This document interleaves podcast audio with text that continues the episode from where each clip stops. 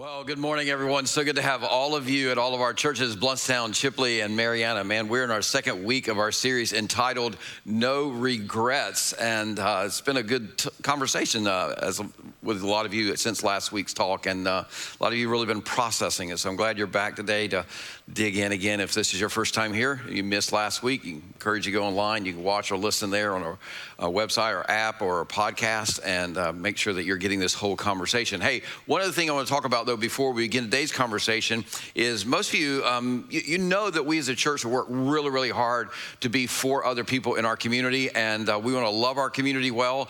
And in turn, our hope is is that they'll turn and they'll recognize the, our heavenly Father and thank Him for um, His love and His care for them. In fact, most all of us were really at our churches today because we experienced somebody else being for us. I mean, you think about it, that's really why we're here. So if that's you and you want to be part of this movement and helping other people understand that God is for them, I would really encourage all of you, especially as we're going into the fall, uh, to really create a consistent plan to serve weekly, to give weekly or monthly. Um, in other words, help us with this movement of making sure, investing in that people are understanding that God is for them. And we make that as easy as we can. Um, when in our serving side, if you have any questions about that, go to engage or stop by the gallery on your way out. Or if you want to in, um, in, engage, invest in giving, um, and you can do that through our app or our website, or you can give as you exit the building today in the giving boxes. Now, you can even automate that. You hear me say this often. I mean, we automate what's important to us. So um, we as a church are absolutely committed to helping people know uh, that God is for them. That's our passion. It's, it's just continues to grow. And that's why I am so excited to begin something new that is going to be for our communities next Sunday. Now, here's the thing I'm not going to tell you what it is just yet. But believe me, you don't want to miss next Sunday. Bring a friend or two and bring $4. Why $4? Again, I'm not going to tell you, but believe me, it's going to be worth it and it's going to be a lot of fun. And so you're not going to miss that. So um, next Sunday, it's going to be good. All right. Now, grab your talk notes and we'll dive into today's conversation. Here's what I know as we dive into today's conversation whether you're a follower of Jesus Christ or whether you're not a follower of Jesus Christ, whether you consider yourself a church person, don't consider yourself a church person, whether you say you believe in God or not, there are a few things that we have in common that all of us have in common. And one of them is that we all face temptation on a daily basis. Now, just to remind you from last week's conversation, a temptation is any situation, any circumstance, any opportunity where you are enticed to meet a legitimate need in an illegitimate kind of way. In fact, as we learned last week, there are several things that are always true when it comes to temptation, and that is this there is always more at stake than what we think. Every temptation seems like a in the moment kind of decision, in the moment kind of a reward or consequence situation. But what we tend to fail to recognize is, is whenever we face a temptation, we lose our perspective in that moment because that temptation it always drives us emotionally and it causes us to lose perspective and so we lose our perspective not only about that moment, but we also lose perspective into the future and the weight of the consequences that can go with that temptation. See, we don't think about where this temptation is going to take us. We don't think about what this temptation is going to cost us. But with every decision, there is a lot more at stake than what we think. In fact, the consequences of a decision they are never contained to that moment, right? In fact, last week we identified at least three specific things that are at stake every time you face a temptation. The first thing we said was your future is at stake. I mean, you've never given into a temptation that didn't cost you somewhere in the future. There are always consequences whenever you give into temptation. However, we learned last week as well, the opposite is true. There are always rewards in the future whenever you resist temptation. The second thing we said is at stake is your family. You have never made a decision that only impacted you. There's no such thing as an isolated individual decision. Even if it doesn't impact the other people directly, it changes you. So every temptation that you give into, it impacts those people around you. So your decisions always impact those that are closest to you. And then the third thing that's at stake, and that is your faith. And that's what we're really dealing with in this series. And by faith, we'll use the term your faith, we're talking about your confidence in God. Your confidence in God is on the line every time you face a temptation. See, temptation is not just a loss of self-control. It's not just a lack of self-control. You, you, oftentimes you think, well, I wouldn't have given in to that temptation if I'd have just had more discipline. You think your temptation is a discipline problem. You know, if I just had more self-control, then I wouldn't have done what I did, or I could stop doing what I'm doing. But dealing with temptation is absolutely all about your faith or your confidence in your heavenly Father to provide what you need. Because as we said last week, there's a second thing that is always true about temptation, and it is this your ability to withstand temptation is impacted by your confidence in the person making the promise. It really does come down to how big is my God? Will He meet my needs? Will He really supply my needs? Does He really have my best interest at heart? And can God be trusted? That's what it comes down to. Now, here's what I know your answer to those questions, it's a really big deal. Because when you stop trusting God, eventually you stop obeying God. And after you stop obeying God, then you start saying, I don't believe in God anymore. And then after that, you stop following God. But the opposite is also true. Every temptation that you experience is an opportunity to trust in your Heavenly Father more. In fact, you could say it this way every temptation is an opportunity to trust God. Sure, you have the opportunity to rebel and to sin, but you also have the opportunity to trust and to grow in your relationship with God through every temptation that you're ever going to face. So last week, we began looking at the story of Jesus' temptation, where he chose to trust God whenever he faced temptations. In fact, Matthew tells us that before Jesus started his earthly ministry, before Jesus ever did any miracles, before Jesus did anything, he was led by the Spirit of God into the desert where Satan came and he tempted him with three really big temptations. And we say really big temptations because the great news is every temptation that you face in your life, it's going to fall in one of these categories of the three temptations that Jesus faced. That means that we can learn a lot from how Jesus handled each one of these temptations. So, the first temptation that Jesus faced was this it was the temptation to meet a legitimate need in an illegitimate way. We talked about that last week, how you can respond to those kind of temptations in a way that grows you closer to God, deepens your relationship with God. Now, today we're gonna pick back up in the story and we're gonna look at the second temptation that Jesus faced. And I think don't miss what I'm gonna say here because it's so important. I think this is probably a more significant issue for those who follow Jesus than what we realize. If you call yourself a follower of Jesus Christ, I, encourage you to just really lean in to this conversation today. And here's the temptation it is the temptation to presume on God to bless our plans. The plans that we spiritualize, the plans that we say, God led me, the plans that we say everything that we are doing is all because God is all in this. It's the idea that I'm gonna come up with my plan, I'm gonna do what I want and spiritualize what I want, and then God is gonna take care of me in the process. In other words, I'm gonna dream up something that I think is gonna make me happy. I'm gonna dream up something that I think is gonna make me feel significant in my life, and then I'm gonna claim a verse, I'm gonna declare as a step of faith, I'm gonna say a special prayer, and now God has to see me through, God has to make it work. I mean, think about this. You, you've heard people who call themselves Christians, they, they claim something, they'll, they'll be telling you something, and, and you know, you don't want to drop your jaw when they say it, but they'll tell you something that God told them to do. And at the time, it's like you're trying to keep your jaw up, you know, without going, Because you're thinking, that's just stupid. God would never tell you to do that. I mean, and it is. What they're telling you, it is just stupid.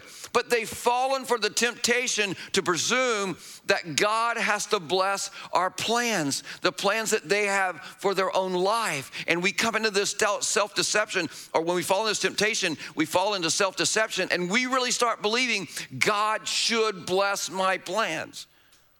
So here's how the story starts, and we're going to unpack this as, as we go along. Here it goes Matthew chapter 4, if you want to follow along. says, Then Jesus was led by the Spirit into the wilderness to be tempted by the devil. After fasting 40 days and 40 nights, he was hungry. And we talked about that last week. That was the big question. What are you hungry for? Because whatever your soul is hungry for, that's where you're being tempted right now. The tempter came to him and said, if you are the Son of God, tell these stones to become bread. Now, we talked about this temptation last week. This was the first temptation Jesus faced, and it seems so innocent. I'm like, Jesus, you're hungry. You have the power to turn these stones into bread. Just do what you need, just meet your own needs. But the issue here for Jesus wasn't actually about hunger. And it wasn't actually about whether he had the power to turn the stones into bread. The issue was do I trust my heavenly Father who has led me out into this desert? Will he now provide whatever I need? Or am I going to meet my needs in an illegitimate way? In fact, here's how Jesus responds in verse 4. Jesus answered, It is written, man shall not live on bread alone, but on every word that comes from the mouth of God. In other words, being hungry and needing food is a legitimate need. And I don't know how God is going to provide for me, but I know this I am counting on what God said. He said He would provide, so I will not doubt. I'm not going to lose my confidence in God just because my legitimate need is not being met the way that I thought it was going to be met or in the time that I thought it was going to be met. And as soon as Jesus resists temptation, and you're gonna find this is gonna be true for you, as soon as you resist one temptation and you have victory over that temptation, Satan introduces a second. This is his attack mode, always coming after you. In fact, Look at verse 5. Here's the second temptation. Then the devil took him to the holy city and had him stand on the highest point of the temple. Now, I have no idea how this actually happened. I mean, they have, may have walked through the desert all the way to the temple, or they might have been just talking visually about it. I have no idea how this happened. But Satan takes Jesus and they have this conversation and they see everything that's going on down in the courtyard of the temple. They're standing at the highest point where they could look down and they see all these people offering their sacrifices. And there's a lot of people. And Satan says in the first part of verse six these words He says, If you're the Son of God, throw yourself down. Literally, if you're really the Son of God, Jesus, just jump. And then Satan quotes this verse out of Psalms 91. How tricky is that, right? I mean, maybe he's thinking, okay, Jesus, you got out over on me on this last temptation because you quoted a verse. The two of us can play this game. I'm going to quote a verse for you. And so Satan, he takes scripture out of Psalms 91 and he takes it entirely out of context, but he tries to use it to convince Jesus to presume on God to bless his plans. And let me say something to those of you who are always going, God told me, God told me. You got to be careful about that. Because one of the things that Satan will do is use scripture against you. And you'll take it completely out of context. And then you'll declare, God has made a promise. It's God's word, and you'll do something really foolish. And that's what he tries to get Satan to do. In fact, here's what he quotes that we find in the last part of verse six. He says, If you're the Son of God, throw yourself down, for it is written, He will command His angels concerning you, and they will lift you up in their hands so that you will not strike your foot against a stone. I mean, Satan basically says, Jesus, you know, all these people down there, man, they, they don't really believe that you're the Son of God yet. And it's gonna be hard for them to really believe that you are God in human flesh. So, so you're gonna have to like die and then rise again to prove that. So, why would you wanna do all of that? Just jump. It'll be so much easier. I mean, they'll see your superpower and you'll be a superhero and everybody's gonna like you, you know? After all, God's promised not to let anything happen to you. You're the man, Jesus. You're part of God's redemptive plan for the whole world. Some of you going, Oh, I've heard that conversation in my head before, and I thought it was God. I mean, Satan's basically saying to Jesus, man, he, he's been planning this before time began. I mean, he's not going to let anything happen to you if you jump. I mean, if you jump, we both know that the angels, they're gonna catch you. And oh, by the way, this is the big deal, Jesus. The people down below, they're gonna see it. And then they're gonna believe that you are the Son of God and you won't even have to die on a cross. You don't have to go through all that. I mean, think about this, Jesus. You can fulfill your God given mission and you can even become famous in doing so. And you won't have to die on the cross. You can vo- avoid the sacrifice and the suffering of the path of the cross. And you know what we all know? That was a lie. Jesus could only fulfill his God given mission through his death and his resurrection. Now, I don't want you to miss this, because this is what I've prayed for most of you uh, this week that when we get to this point in the talk, you would really understand this. That Satan tells us the same kind of lie all the time. Satan comes along and he tells you and he tells me, hey, you can fulfill your God given mission without suffering and without sacrifice. There is an easier way. And Jesus never said that. God never said that. In fact, he said, You are called to suffer. He said, You are called because it is through suffering and sacrifice that we are sanctified and we become like Christ. And listen, whenever you fall for the lie that somehow we can fulfill our God given mission without suffering and sacrifice, and somehow without suffering and sacrifice, we're gonna become famous and we're gonna be the change maker. We have bought into this lie because Jesus is the change maker. And what happens is, is when we start living in this lie or buying this lie, then what happens is we start living in our shadow mission. And just so you know, the thing that holds most Christians back is that they're trying to live out their God given mission through a shadow mission. And just so you know what a shadow mission is, a shadow mission is your God given mission that has been hijacked by your ego and your wounds. And we all have an ego and we all have wounds. In fact, if you want to know how big your ego is, how quickly does you do you get does your ego get popped? Yeah, when somebody doesn't do something you want them to do or something you don't like. How soon does it take to trigger you? See, your shadow mission is your God given mission hijacked by your ego and your wounds. Now, the reason our shadow mission is so tempting, it is so tempting to live in your shadow mission, is because our ego and our wounds, they never want to experience suffering or sacrifice. Our ego and our wounds, they say, hey, there's got to be an easier way than the path of the cross, which always includes sacrifice and suffering. In fact, what our ego says to us is, hey, hey, hey, takes us up to the high point on the temple and says, Hey, look at what all you've done. You've worked so hard. You deserve significance without sacrifice and suffering. That's what our ego says. You, you deserve, you deserve more without sacrifice and suffering. You know what our wounds say? Our wounds say, hey, you have suffered enough. You've sacrificed enough. You, you need to find an easier path. So it's so easy to fall for the lie than it is to fulfill your God given mission through the path of the cross. And I fear that's what so many people who call themselves Christ followers are doing in this season. Listen, when we fall for the lie of our shadow mission, then what we do is we give into the temptation to presume on God to bless our plans. I mean, the truth is, I, you, We've all been lured into this easier way, and we've all fallen into this temptation.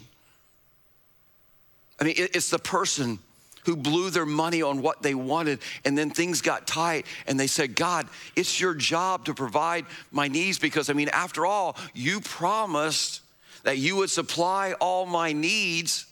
Now send some money. I mean, you really think God's sitting up there in heaven going, oh, wow, they found that verse in Philippians. I'm caught now. I did say I was going to have to supply all their needs. I guess I got to do that.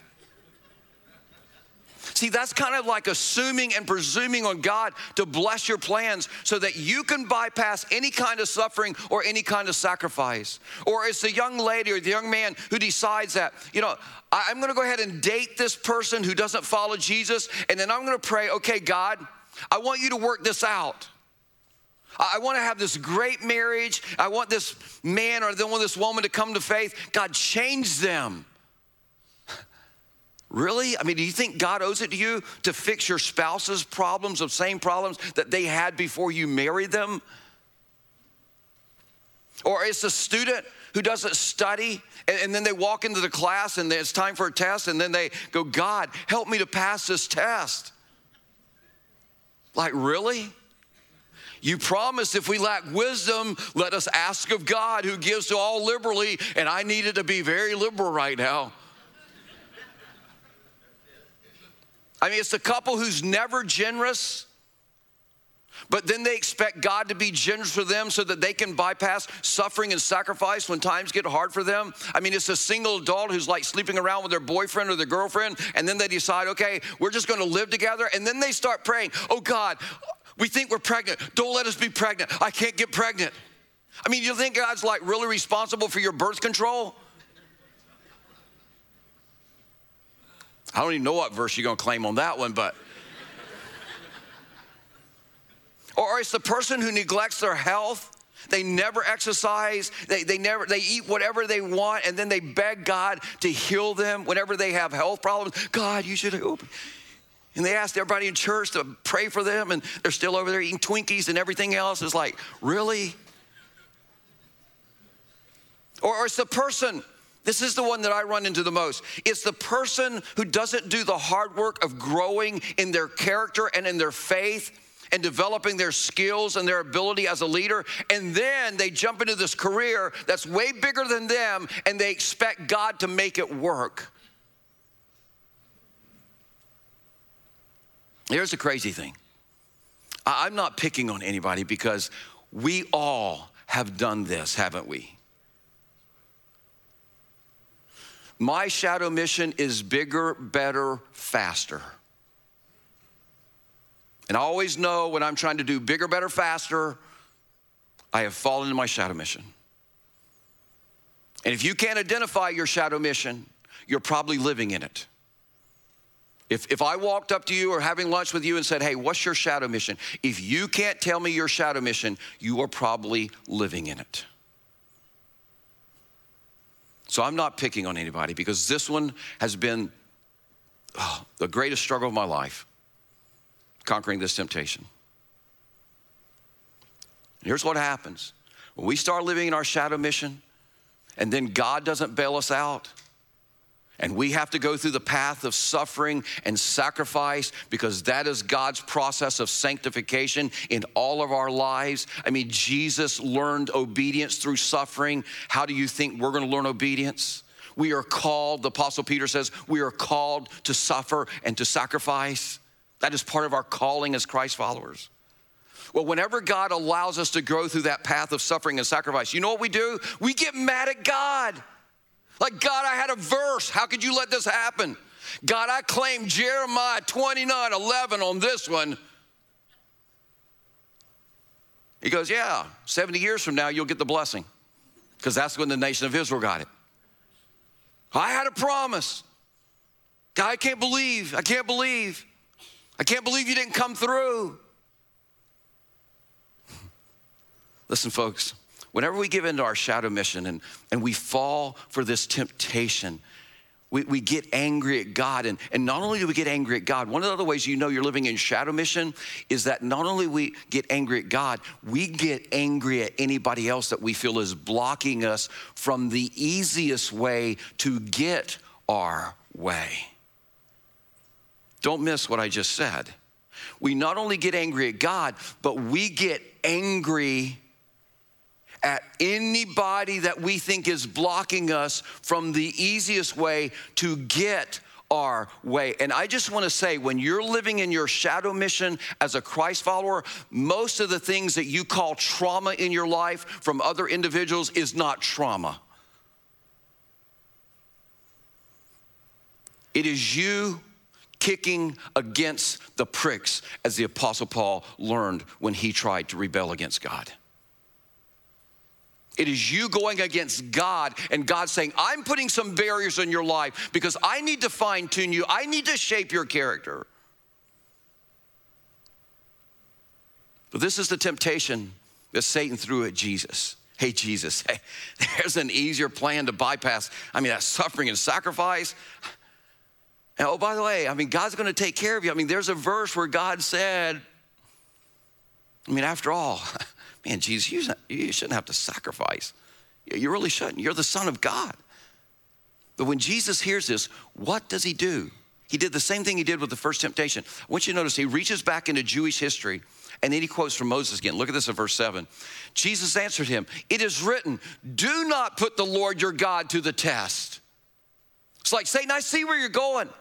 You're not concerned about what's best for me. I mean, you're just trying to destroy my future. You're just trying to destroy the future of others. I mean, you're, you're trying to destroy my faith by getting me to test God.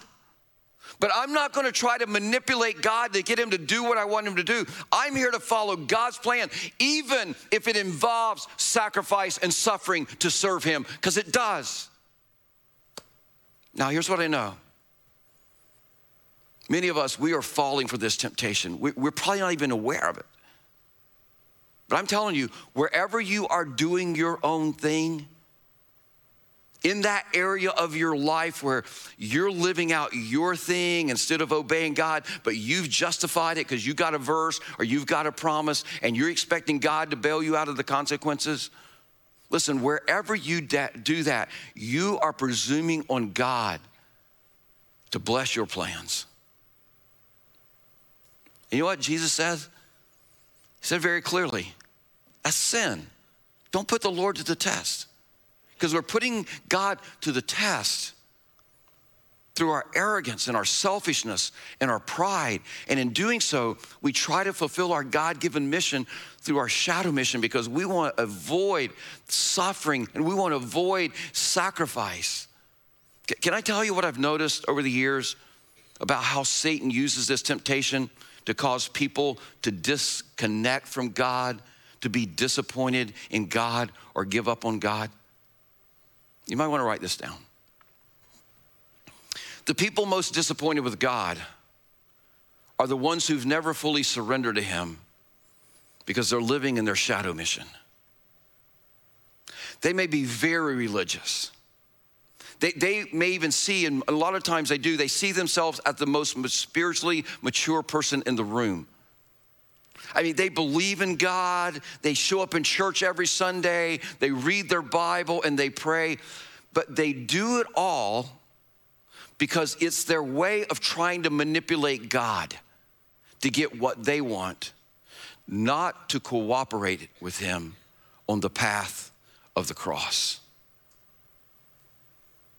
I mean, they say they follow Jesus, but then they do everything they can to avoid sacrifice and suffering. They, they do everything they can to avoid self denial at all costs. That's why they presume and assume that God is just there to do their bidding. And then when something goes wrong, different than what they planned, when something doesn't go the way that they wanted, they're the first to get angry at God and others and say, God, how could you let that happen? I thought you loved me. I thought you were going to take care of me. And have we all been there? So, so what do you do when you face this temptation to presume on God to bless your plans and you find yourself falling into your shadow mission? Here's what you do You cooperate with God. You don't try to manipulate Him in order to bypass suffering and sacrifice. See, it's our responsibility as a follower of Jesus to do what Jesus did and say, Father, what's your plan? What, what's your will? What's your purpose for my life? I'm going to believe your promises, but I'm not going to presume, presume on you to bless my plan. I'm going to take up my cross and I'm going to follow my God given mission, which includes the call to suffering and sacrifice.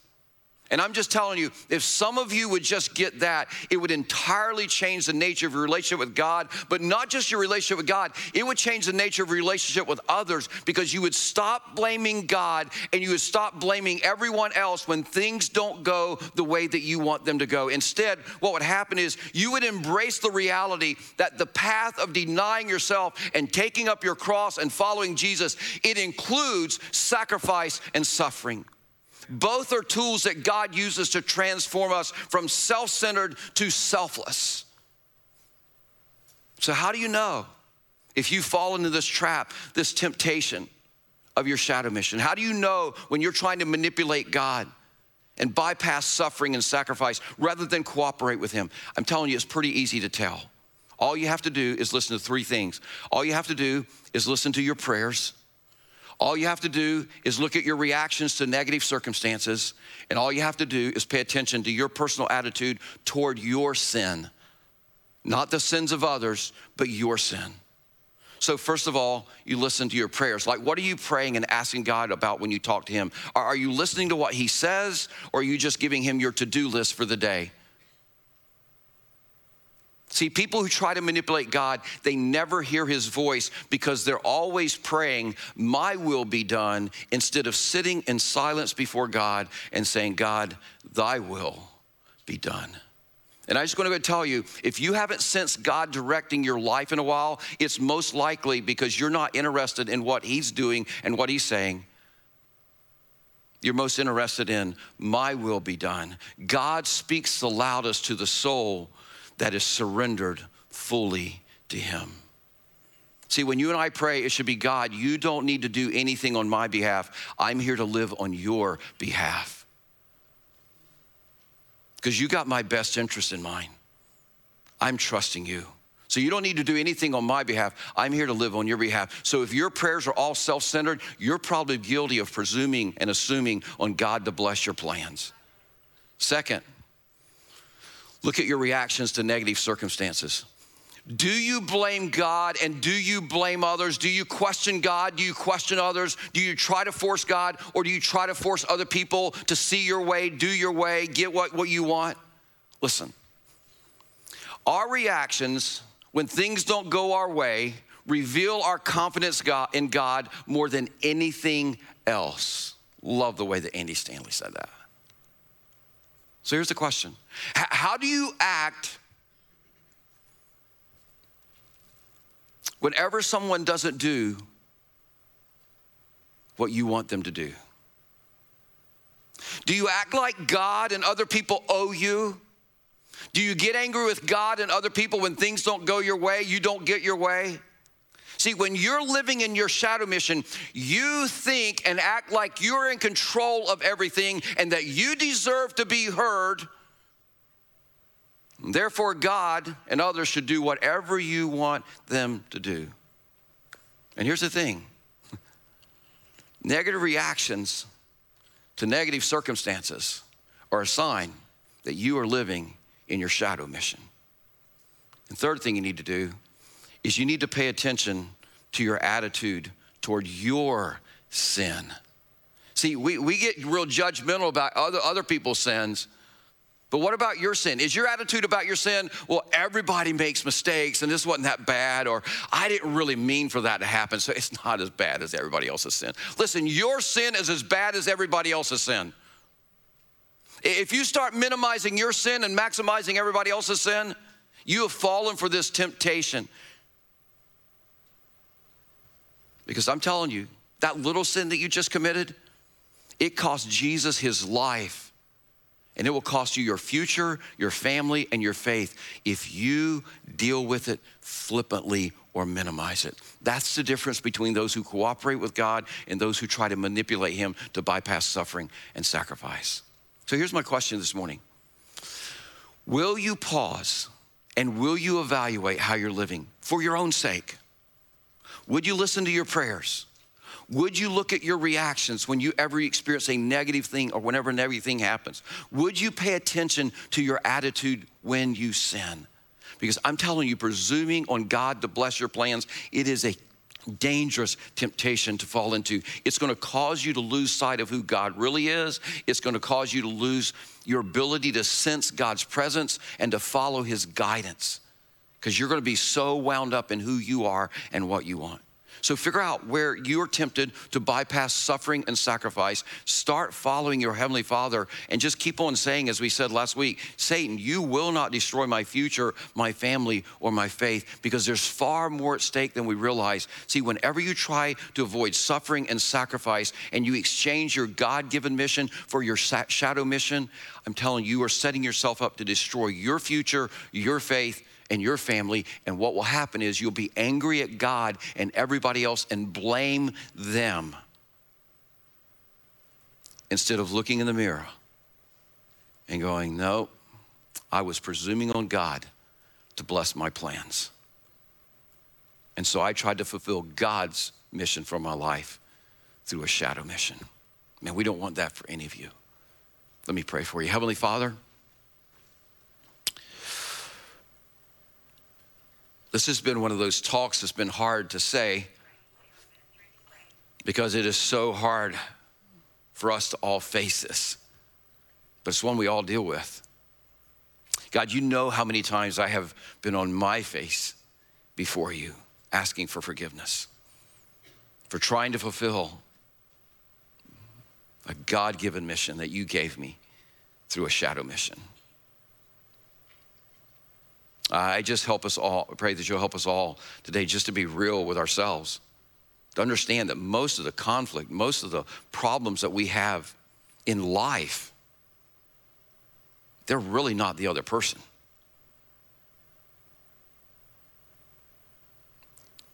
It's that we have fallen into the lie that somehow we can fulfill our God given mission through our shadow mission that we can fulfill our God given mission by bypassing suffering and sacrifice. And so, therefore, we're presuming on you, God, to bless our plans. Forgive us, we pray.